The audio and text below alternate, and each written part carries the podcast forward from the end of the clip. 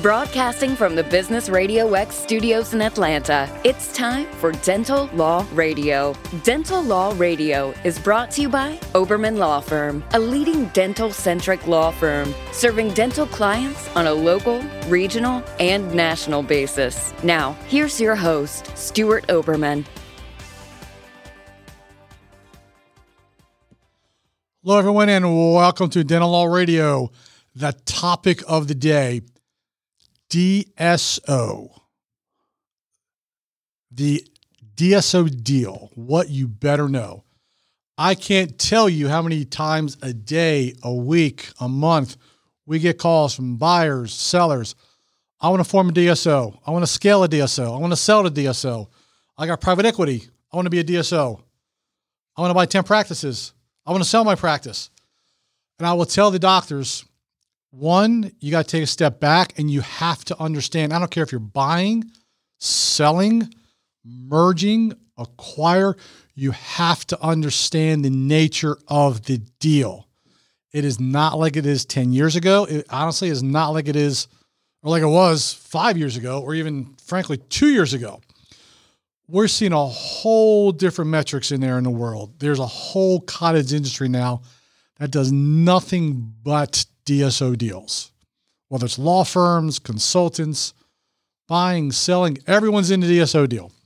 I think they estimated that probably within the next couple years, 60 to 70% will be group owned practices. Now, we got to understand what that means. What does a group owned practice mean? So you got different levels. You got your docs. I own maybe one to five. Okay. Then you got your mid levels you know, maybe it's 10 to 20. Then you got the big boys, maybe 20 to 40. Then you got the really big boys, really big boys. There's a big difference on economy of scale. But a lot of our guys are middle market, good doctors. They want to grow. They're a little tired. They want to get out of the chair a little bit. They want to make some revenue. Their backs are getting sore. They see, you know, what what what the market is. It is an absolute brutal market from a legal standpoint. It's a brutal market from an accounting standpoint. And I'll tell you, most CPAs have no idea what this concept is. I hate to say that, but most do not. Some are very good, some have no clue. We work with clients all over the country. We're very, very fortunate. We have a lot of exposure in this area, and we deal with a lot, a lot of resources. So what I want to do is I want to take I want to take apart a DSO deal. This is a seven day topic. We're going to try and drill it down pretty good. First and foremost, you got to understand what a letter of intent is. That's that's that's that's the key. That's the start. So what do you do in a letter of intent? Everything looks good, you agree, and then all of a sudden, the letter the one day the one page letter of intents are dead. Now we're talking 10, 15 page letter of intents. And I want to walk through what these are. I don't care if you're a buyer or seller, you have to know what you need to know before you walk in the door. I'm going to try to be generic on these as far as the terms go. And I would urge you that this is a whole different market. It's a whole, DSO is a whole different world, especially if you're going to scale. So, first and foremost, you got to understand the terms of the purchase. Non binding agreements. What is it? It's a mutual understanding reflection of the parties, and it should never be a binding LOI. Now you're gonna have some covenants in there that are gonna be, you know, enforceable, but it should be non-binding. If you sign a non-binding agreement, you're getting really, really bad advice. So then you have to look at what the overall transaction is. You're thinking, what in the world does that mean? Every detailed LOI on the DSO side has a term sheet. Everyone that we ever run across. A lot of times, Exhibit A, call what you want. So what is it? What is it? What does it include? Well, Stuart, you know, I uh, dealt with a broker one time, and uh, the LOI was three pages. You might as well shred that in this world. So, what is the terms? Here it is. This is what you need to look for. You need a seller. You need a buyer. You need a purchase price. What's your price reduction? There's always price reductions. What's your holdbacks? What's your equity rollover treatments? You're in seller indemnification clauses. Yes, you'll have obligations. So then all of a sudden you get into what we call bonus performances. Well, what in the world is that? So that's broken down in various categories. You never knew that before. You got performance bonuses, you got primary bonuses, you got 12 month collections, you got 24 month after co- collections after closing. Yes, you'll be held accountable for those performance bonuses. Trust me, you are not walking in there with no obligations. That's a performance bonus. All that's listed separately.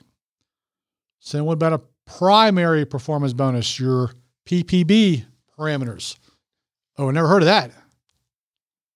So, what happens if that's not met? What happens if your PPB is not met?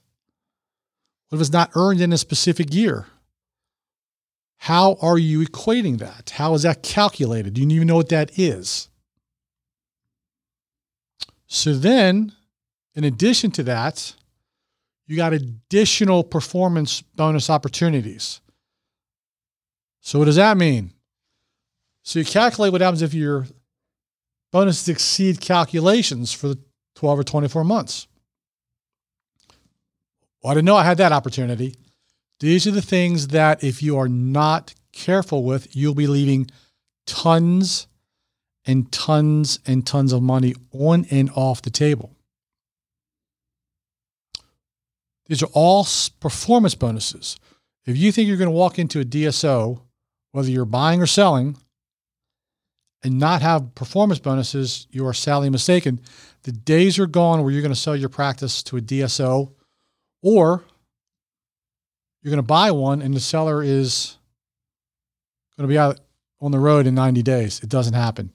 So then you got to look at what are your additional performance bonuses. I know we're getting a little deep here, but I want to run through this.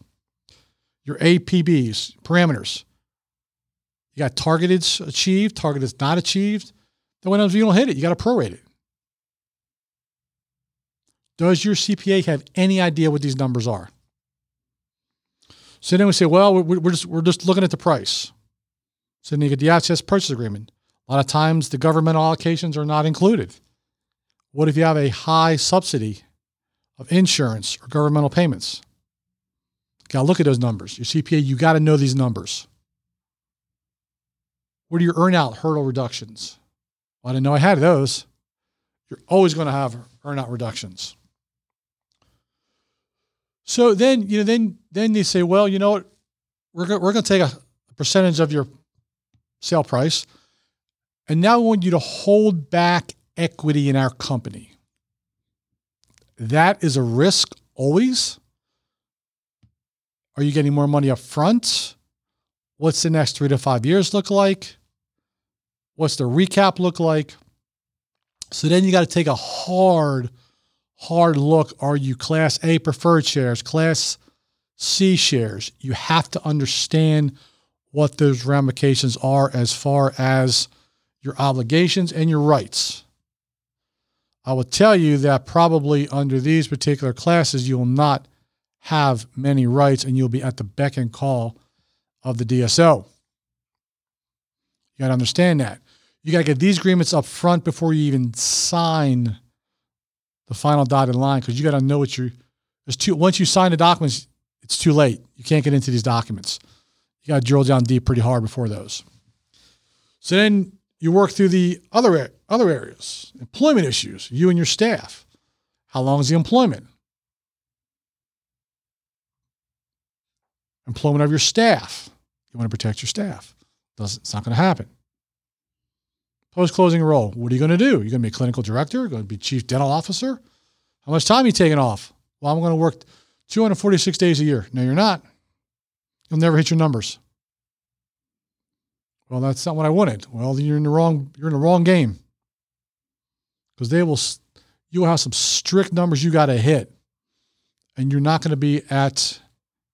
It's not going to be at your control because you're going to have expenses that are going to come off your bottom line. What's additional compensation? Well, I don't know what that is. Then you better know. So that's an overall, that's a very, very generic overall concern regarding performance bonuses. Again, that's pretty deep stuff. We're talking documents and documents, and documents, but I want to give you a, a brief overview as to what you need to look at and what you need to prepare for and what you need to know before you even get into the game and your CPA needs to know.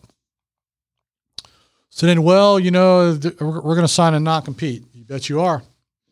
You're not going to work for another DSO for a couple years. Eh, non-compete's probably two years, 25 miles. Well, that's a long way. Yes, it is, Doc. Yes, it is. You're going to be tied. You're getting millions. You're going to be tied.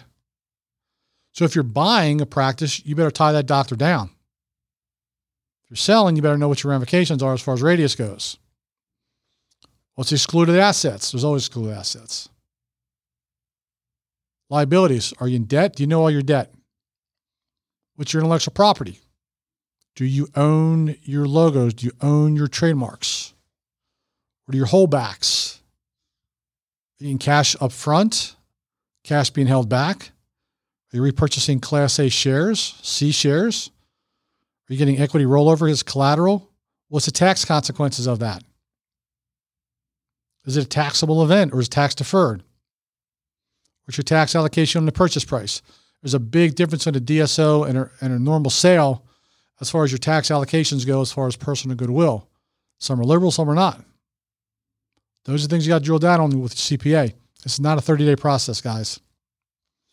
Let me tell you, when you get, if you're buying, you better do your due diligence. You better have a due diligence checklist, folks. If you're selling, you better be prepared to be worn out. You're talking about quality earnings. You're talking about a lot, a lot of information that's going to be passed hands down through a lot of information. So the due diligence is going to be extensive. You get a forty million, get a forty million dollar deal, they're going to wear you out. You got to be prepared for it. It's a journey. So, one of our recommendations is is if, before you even start this process, get your documents up front, get your numbers, get them loaded up and ready to roll. Because once that once that process starts, it rolls quickly, and it goes quick. So then then you got a question. Well, they're, they're going to tie me down. They don't they don't want to deal with anything anybody else for 60, 120, 180 days. You're right. What if the deal falls apart? You're off the market for four, six, eight months. You got you got no way out. You're stuck. So you need to understand that the offers that you get will tie you up. So you better pick a good one and know what's going on up front because otherwise you're going to be off the market for a while and time is money in these deals. So, how do you terminate a LOI, letter of intent? A couple ways. Of course, you enter into the asset purchase agreement itself, or the buyer or the seller sends you letters, or buyer sends you a letter saying, "You know what? I, am good. I, I don't want to do this anymore. Numbers didn't add up. Sorry. No longer wish to proceed. You're done." But you're still in exclusive period, or the expiration of an exclusive period. We're done. We're closing. So this is a lot of information, guys. A lot of information, and it's it's really way beyond this particular scope, if you will, as far as um, you know the, the, the DSO deal. This is a this is a whole seminar, a whole topic, but we're getting a lot of questions on this. A lot of questions every day. How do I form it? How do I buy it? How do I sell it? What do I do? How do I consolidate? I'm merging. What do we need?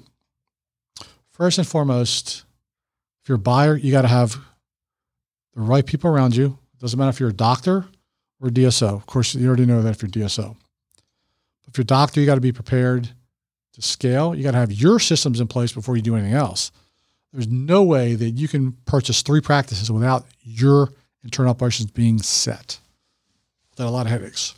If you're selling, you got to be prepared for the, the, the rigors of selling to a DSO You got to be prepared to have performance bonuses. You got to be prepared to possibly, in some cases, work a little harder. If you think you're going to sell and work three days a week like you were doing before, it's probably not going to happen. And expect to hit all your numbers, and you will be expected to hit your numbers. Again, you got performance bonuses, you got primary performance bonuses, you got additional performance bonuses, you got a, you got additional, on top additional bonuses. So you got to take a look at all those all those parameters and, and make sure you know exactly what you're buying, what you're selling, what's the company like, What's the cap rate? What are you looking at on Class A preferred shares, Class C shares, or vice versa? What are you looking at on, on that side? What's the compensation on the um, chief dental officer side? Post closing, what was expected there? The non competes, your holdbacks, numbers. So those are all those are all the things. And, and, and again, you got to have people, especially on the financial side, who understand this. Um, and on the legal side, it gets very complex. Uh, very very complex on, on, on our side. So there's a lot of pieces here. But um, you know, so that's you know again that's the sort of the DSO is you know uh, is is hot all over the country. Um, a lot of money to be made in these areas, but there's a lot of risk, and it's not for everyone. You know, some doctors want to scale, some don't want to scale. So basic parameters. Hopefully, you've uh, picked on a couple topics that uh, you need to take a look at or be aware of if you if you are not, or your CPA needs to be aware of. So again, give us a call. We do it every day. Uh, we love what we do. We have um, access to a lot of information on a national basis because of the DSO market. And um, if you have any questions, give us a call. 770-886-2400. My name is Stuart Oberman. Feel free to reach out to us or email at um, Stuart, S-T-U-A-R-T, at obermanlaw.com. And thank you for joining us, and we will see you on the next DSO deal.